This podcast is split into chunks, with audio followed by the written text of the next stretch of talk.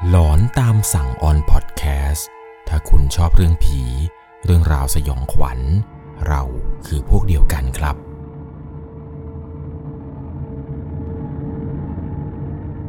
สวัสดีครับทุกๆคนครับ อยู่กับผมครับ 1 1 LC ห่างหายกันไปนานครับกับในช่วงของสาระที่มีความหลอน และก็มีความรู้นั่นเอง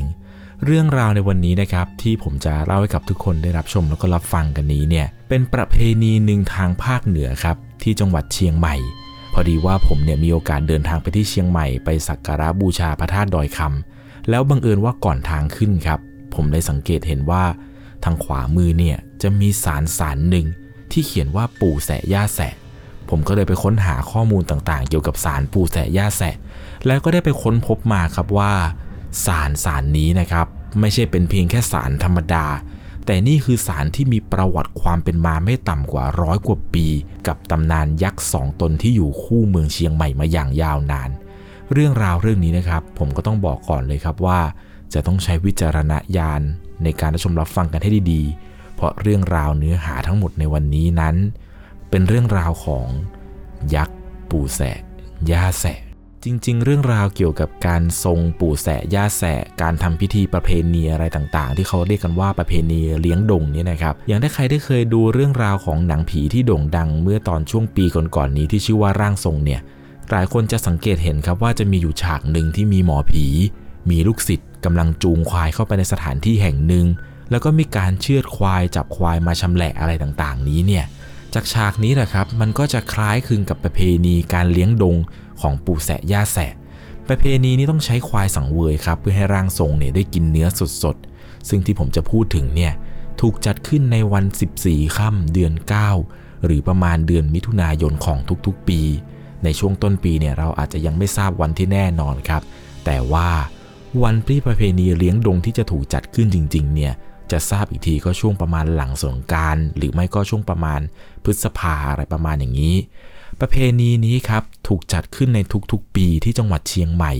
จะมีการจัดพิธีกรรมอย่างหนึ่ง ในพิธีนั้นเนี่ยต้องนำควายตัวดำที่เป็นตัวผู้ มีลักษณะเขายาวเท่าหู มาเชือดให้ร่างทรงเนี่ยได้กินเนื้อควายดิบๆ เลือดสดๆณตรงนั้น โดยประเพณีที่ผมว่าเนี่ยก็คือประเพณีเลี้ยงดงนี่แหละครับ เพื่อที่จะบวงสรวงปู่แสะย่าแสะ ประเพณีเลี้ยงดงครับบวงสรวงปู่แสะย่าแสะ เป็นประเพณีเก่าแก่ที่สืบทอดกันมามากกว่า 100 ปี จัดขึ้นเพื่อเส้นไหว้ปู่แสะย่าแสะ ที่ชาวบ้านเนี่ยเชื่อว่า เป็นผู้ปกปักรักษาดอยสุเทพ และก็ดอยคำให้มีความอุดมสมบูรณ์ทำให้ฝนตกต้องตามฤดูกาลประชาชนไม่เจ็บไม่ป่วยไม่เป็นไข้ทำการเกษตรได้ผลดีตลอดปีสำหรับการทำพิธี ก็จะเริ่มจากการนำข้าวตอกดอกไม้ ผลไม้ อาหารข้าวหวาน มาบวงสวงที่ศาลรูปปั้นปู่แสย่าแสะ ตรงบริเวณทางขึ้นพระธาตุดอยคำจะสังเกตเห็นได้นะครับ ว่าทางขวามือก่อนที่จะขึ้นไปข้างบนเนี่ยจะมีศาลศาลนี้แหละครับ ก็คือศาลของปู่แสย่าแสะ ตรงนั้นเนี่ยก็จะมีรูปปั้นของปู่แสย่าแสะให้ทุกคนได้กราบไหว้บูชา ซึ่งในพิธีครับหลังจากที่มีการบวงสวงอาหารข้าวหวานเสร็จแล้ว ก็จะมีการรำบวงสวงดวงวิญญาณปู่แสย่าแสะ แล้วก็มีขบวนอัญเชิญพระบท พระบทในที่นี้เนี่ยก็คือเหมือนกับเป็นรูปที่เขียนแล้วก็วาดเป็นรูปของพระพุทธเจ้าครับ ซึ่งพระบทนี้เนี่ยจะถูกเก็บไว้ในหีบสีดำจากวัดป่า มายังที่ศาลปู่แสย่าแสก่อนจะมีการจัดขบวนแห่ไปยังบริเวณที่ใช้ทำพิธี ซึ่งอยู่บริเวณลานโร่งในป่า ซึ่งชาวบ้านเนี่ยจะเรียกกันว่าดง บริเวณที่ตั้งของพิธีครับจะมีหอผีชั่วคราว ก็คือศาลเพียงตาทำด้วยโครงไม้ไผ่ ตั้งเรียงกันไว้ทั้งหมด 12 หลัง ซึ่งหอผีของปู่แสะย่าแสะจะมีขนาดใหญ่กว่าหอผีอื่นๆ โดยถือว่าผีปู่แสะย่าแสะเนี่ยเป็นผียักษ์ ข้างในนั้นเนี่ยจะมีตะวัก คือกระทงที่บรรจุเครื่องเส้น ทั้งของหวานของคาว และยังมีกระบอกไม้ไผ่สุราอีก 22 กระบอก วางไว้ที่หอผีทั้ง 12 นอกจากนี้เนี่ยต้องวงด้วยได้สายสินล้อมหอเอาไว้ทั้งหมด เพราะถือว่าเป็นเขตศักดิ์สิทธิ์ ห้ามคนที่ไม่เกี่ยวข้องในพิธีเนี่ยเข้าไปในนั้นเป็นอันขาด ก่อนการสักการะ จะมีการนำควายตัวผู้ที่มีลักษณะพิเศษ ควายตัวผู้นี้นะครับ ไม่ใช่ว่าจะไปตามหาที่ไหน แล้วก็หยิบมาเชือดเลยก็ได้ แต่ว่าการที่นำควายตัวผู้มาสังเวยในครั้งนี้เนี่ยต้องเป็นควายที่มีลักษณะเฉพาะครับ ซึ่งจะถูกเขียนแล้วก็ระบุเอาไว้มาเป็นร้อยกว่าปีแล้วว่า การที่จะบูชาปู่แสะย่าแสะเนี่ยควายที่จะนำมาทำพิธีนั้น จะต้องเป็นควายตัวผู้ สีดำมีลักษณะคือเขาต้องยาวเท่ากับหู และต้องไม่เคยไถนามาก่อน ซึ่งเป็นลักษณะพิเศษที่ตามหาได้ยากมากๆ แต่ก็สามารถตามหากันมาได้ในทุกๆปีครับนำมาเชื่อสดๆที่บริเวณกลางงาน เมื่อเชื่อเสร็จแล้ว ก็จะต้องนำเนื้อสันในสองชิ้น ไปแขวนไว้ที่หอผีของปู่แสะย่าแสะ เนื้อที่เหลือเนี่ยจะนำไปปรุงอาหารเลี้ยงกัน ส่วนหนังควายที่ติดกับศีรษะนั้น จะนำไปปูไว้ที่ด้านหน้าของหอผีปู่แสะย่าแสะ จากนั้นเนี่ยจะมีการทำพิธีทางศาสนา และมีพิธีแห่ผ้าพระบท ซึ่งเป็นผ้าที่มีรูปวาดของสมเด็จพระสัมมาสัมพุทธเจ้า ปางห้ามญาติ พระบทนี้เนี่ยมีอายุเก่าแก่มากกว่า 100 ปี ถูกสร้างขึ้นตั้งแต่ปีพศ 2469 จันอัญเชิญมาบริเวณพิธีนำมาแขวนไว้ที่ยอดไม้ ให้แกว่งไกวไปมา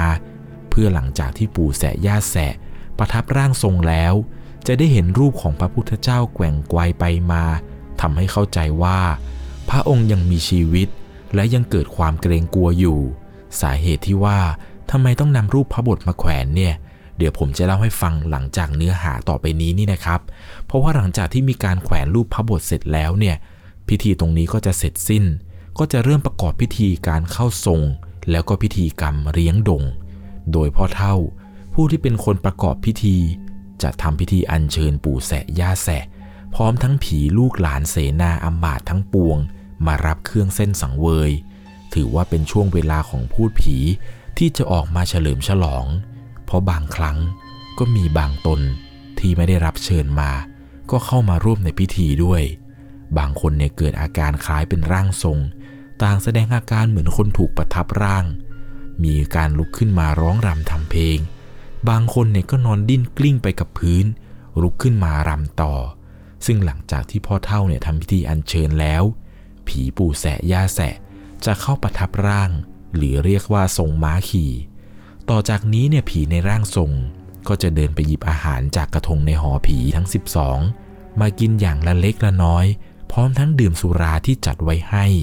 หลังจากนั้นเนี่ยก็จะเดินไปนั่งบนหนังควาย ที่ชาวบ้านเนี่ยเตรียมเอาไว้ แล้วโยกหัวควายไปมา ด้วยท่าทางที่ดูสำราญใจ พร้อมกับการนำเนื้อควายสดที่แขวนไว้ที่หอผี มาเคี้ยวไปด้วย เมื่อเคี้ยวกินเนื้อและดื่มสุราจนอิ่ม ร่างทรงเนี่ยก็จะนำท่อนไม้ที่ทำเอาไว้เพื่อแคะฟัน เป็นท่าทีแสดงว่าอิ่มหนำสำราญแล้ว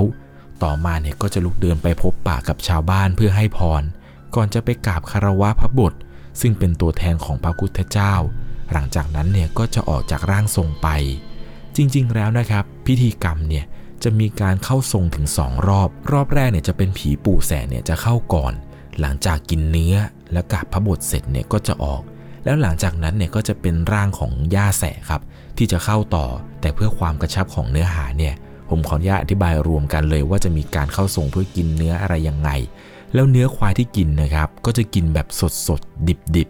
หลายคนก็จะเห็นภาพในสื่อโซเชียลครับที่จะมีร่างทรงเนี่ยกำลังนั่งกัดแทะเนื้อควายอย่างอร็ดอร่อย เนื้อตรงนั้นเนี่ยเป็นเนื้อที่เพิ่งเชือด แล้วก็กินกันสดๆต่อหน้าผู้ที่เข้าชมพิธีในตอนนั้น หลายๆ คนที่ฟังมาถึงตรงนี้แล้ว อาจจะยังสงสัยว่า แล้วทำไมพิธีกรรมนี้ ถึงต้องเส้นไหว้ด้วยเนื้อควายสดๆ ใช่ไหมครับ คือบางทีแล้วเนี่ยเราอาจจะเส้นไหว้ด้วยวิธีอื่นก็ได้ แต่ทำไมต้องเป็นเนื้อควาย เรื่องนี้ครับผมต้องพาทุกคนเนี่ยย้อนกลับไปเป็นร้อยกว่าปีหลายร้อยปีเลยแหละครับ กับตำนานพื้นเมืองของเชียงใหม่ตำนานเชียงใหม่ปางเดิม และตำนานวัดดอยคำเนี่ยเขาเล่าเอาไว้ครับว่า อดีตบรรพการก่อนตั้งเมืองเชียงใหม่ หรือสมัยก่อนเรียกกันว่าเมืองนบบุรีศรีนครพิง มีเมืองหนึ่งเรียกว่าระมิงนคร หรือบุพนคร ตั้งอยู่เชิงดอยเขาสุเทพ และดอยคำประชาชนในเมืองนี้เนี่ยมีอาชีพเกษตรกรรม และค้าขาย เมืองระมิงนครเนี่ยมีความอุดมสมบูรณ์มาก เต็มไปด้วยภูเขาต้นไม้ลำน้ำลำห้วย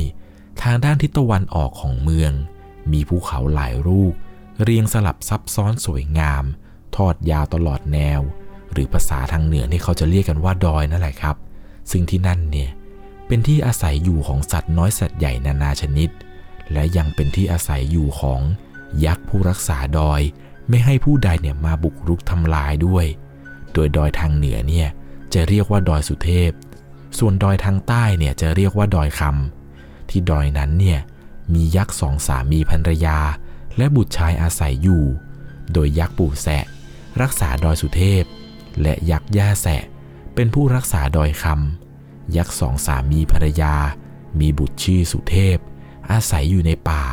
คอยจับมนุษย์และสัตว์น้อยใหญ่เนี่ยกินเป็นอาหาร โดยอาศัยอยู่ในป่าทางฝั่งของเมืองบุพนคร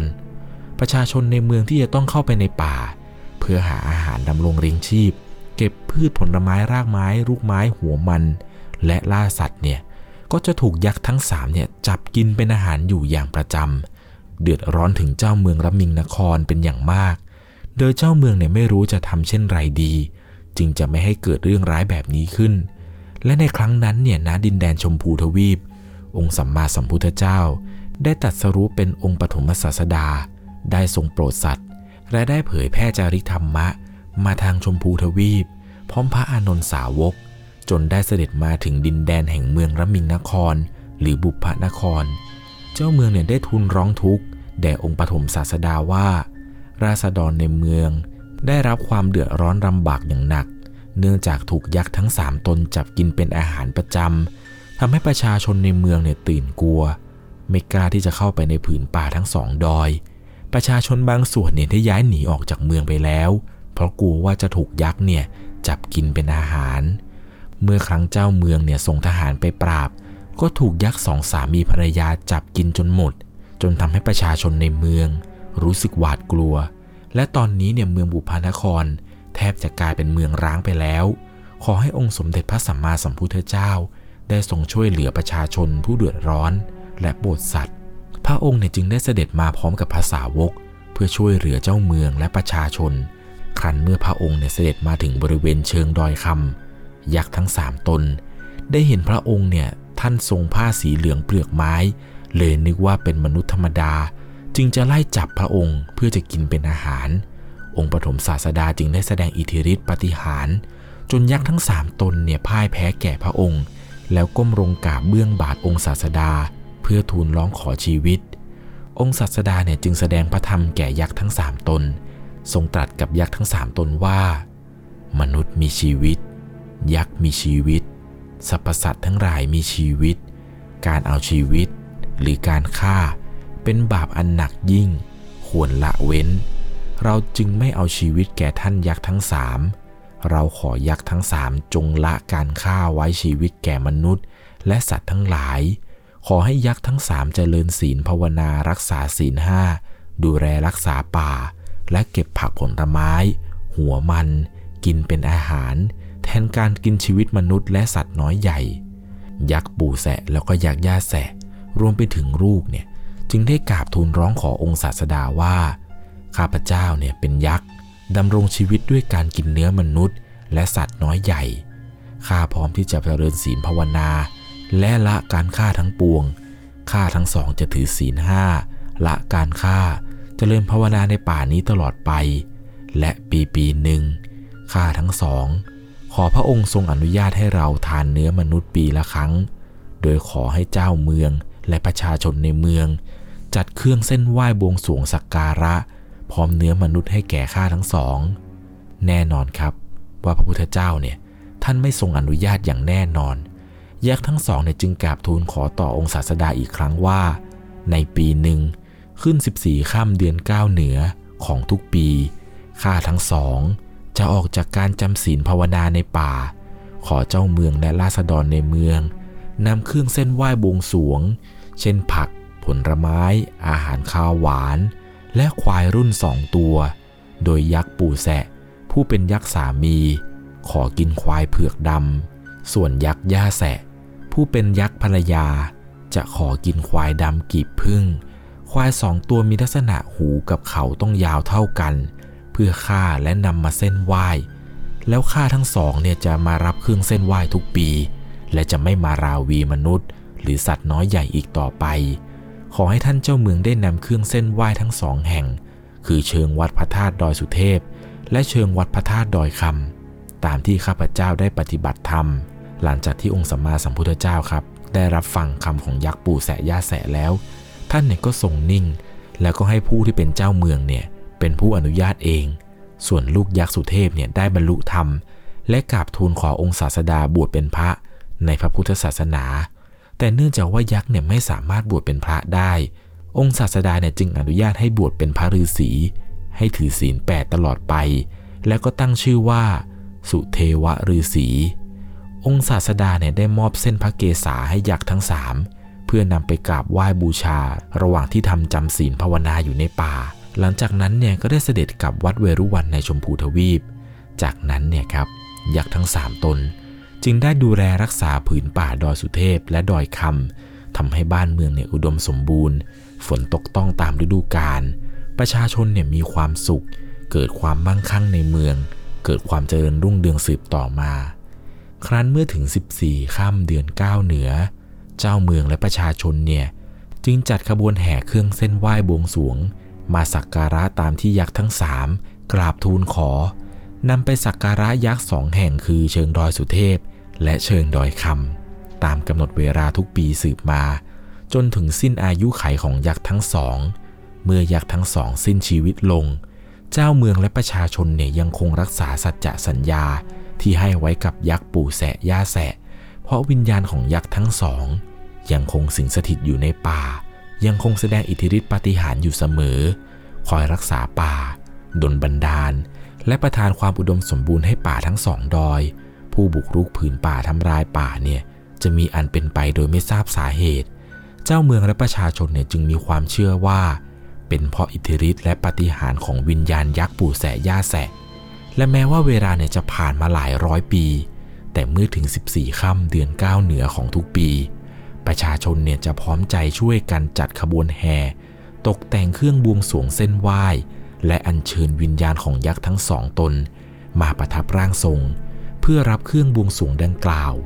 กลายเป็นประเพณีที่สืบทอดกันมารุ่นสู่รุ่น แต่ในปัจจุบันเนี่ยพิธีกรรมเชิงรอยสุเทพเนี่ยได้สูญหายไป เหลือเพียงแค่จุดเดียวคือจุดเชิงวัดพระธาตุดอยคำที่ชาวเมืองแม่เฮียเนี่ยได้ร่วมกันสืบทอดจิตวิญญาณ ความเชื่อ ไว้ให้คงอยู่กับประชาชนตลอดไปชั่วการ ประเพณีปู่แสะย่าแสะเนี่ยเป็นประเพณีที่มีความน่าสนใจเป็นอย่างยิ่งเลยนะครับ จริงๆเนี่ยปีนี้ผมตั้งแผนเอาไว้ครับว่า หากมีโอกาสเนี่ยผมอยากจะเดินทางไปเยี่ยมชมประเพณีนี้ด้วยตัวเอง ผมเชื่อว่าประเพณีที่อยู่คู่กับชาวเชียงใหม่มาร้อยกว่าปีเนี่ยมันต้องมีความศักดิ์สิทธิ์แล้วก็ความขลังเนี่ยอยู่คู่กันมาอย่างแน่นอน เพราะไม่อย่างนั้นในประเพณีนี้ครับไม่ถูกจัดต่อเนื่องกันมาเป็นร้อยกว่าปีอย่างแน่นอน ประเพณีนี้นะครับ ถ้าเกิดว่าใครอยากจะไปเยี่ยมชมด้วยตัวเองเนี่ย ก็สามารถเดินทางไปได้นะครับ แต่ว่าในปีนี้เนี่ยจะต้องดูกำหนดการดีๆนะครับ ว่าวันเลี้ยงดงเนี่ยหรือวันที่จัดประเพณีปู่แสะย่าแสะเนี่ยจะตรงกับวันใดของเดือนมิถุนา หากมีโอกาสเนี่ยนะครับ ก็อยากให้ทุกคนเนี่ยไปลองดูประเพณีนี้ด้วยตาของคุณเอง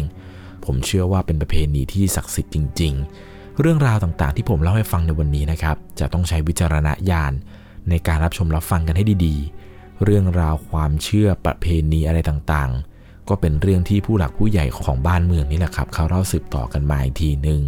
ผมเนี่ยมีโอกาสเดินทางไปที่วัดพระธาตุดอยคำครับ เพื่อไปสักการะบูชาองค์หลวงพ่อทันใจ หลังจากนั้นเนี่ยผมก็เดินทางมาไหว้ปู่แสย่าแสที่ศาลที่ตั้งอยู่บริเวณตรงตีนดอย จุดตรงนี้นะครับเป็นจุดที่ตั้งศาลของปู่แสย่าแสเนี่ยทุกคนเนี่ยสามารถไปบูชาสักการะทูบเทียน หรือเครื่องบูชาปู่แสะย่าแสะได้เลยนะครับ หลังจากนั้นเนี่ยก็ไหว้สักการะขอพรท่านยังไงแล้วนะครับ หากมีโอกาสเดินทางไปที่เชียงใหม่เนี่ยก็อยากจะทุกคนครับ แวะไปเยี่ยมเยียนแวะไปสักการะบูชาท่าน หรือถ้าหากมีโอกาสนะครับในเดือนมิถุนาอยากจะทุกคนครับลองไปสัมผัสบรรยากาศ ประเพณีสุดหลอนที่อยู่คู่เชียงใหม่มาเป็นร้อยกว่าปีแล้ว ก่อนจากกันไปในค่ำคืนนี้ ถ้าคุณชอบเรื่องผี เรื่องราวสยองขวัญ เรา คือพวกเดียวกัน ไว้เดี๋ยวโอกาสหน้านะครับ ในช่วงของสาระครับดีเนี่ย ผมจะพยายามหาเรื่องราวหลอนๆที่เกิดขึ้นในบ้านเราและต่างประเทศ มาทุกคนได้รับฟังกัน ส่วนคอนเทนต์ที่จะไปดูปู่แสะย่าแสะกันจริง ๆ นั้น อาจจะเกิดขึ้นจริงได้ในช่วงของหลอนตามสั่งพาไปหลอนยังไงแล้วนะครับ ฝากกดติดตาม กดกระดิ่งไว้เพื่อไม่ให้พลาดคลิปหลอนถัดไป ก่อนจากกันไปในค่ำคืนนี้ ขอทุกคนครับนอนหลับฝันดี สวัสดีครับ สามารถรับชมเรื่องราวหลอนๆเพิ่มเติม ได้ที่ YouTube Channel 1 LC ยังมีเรื่องราวหลอนๆที่เกิดขึ้นในบ้านเรา รอให้คุณแนนได้รับชมอยู่นะครับ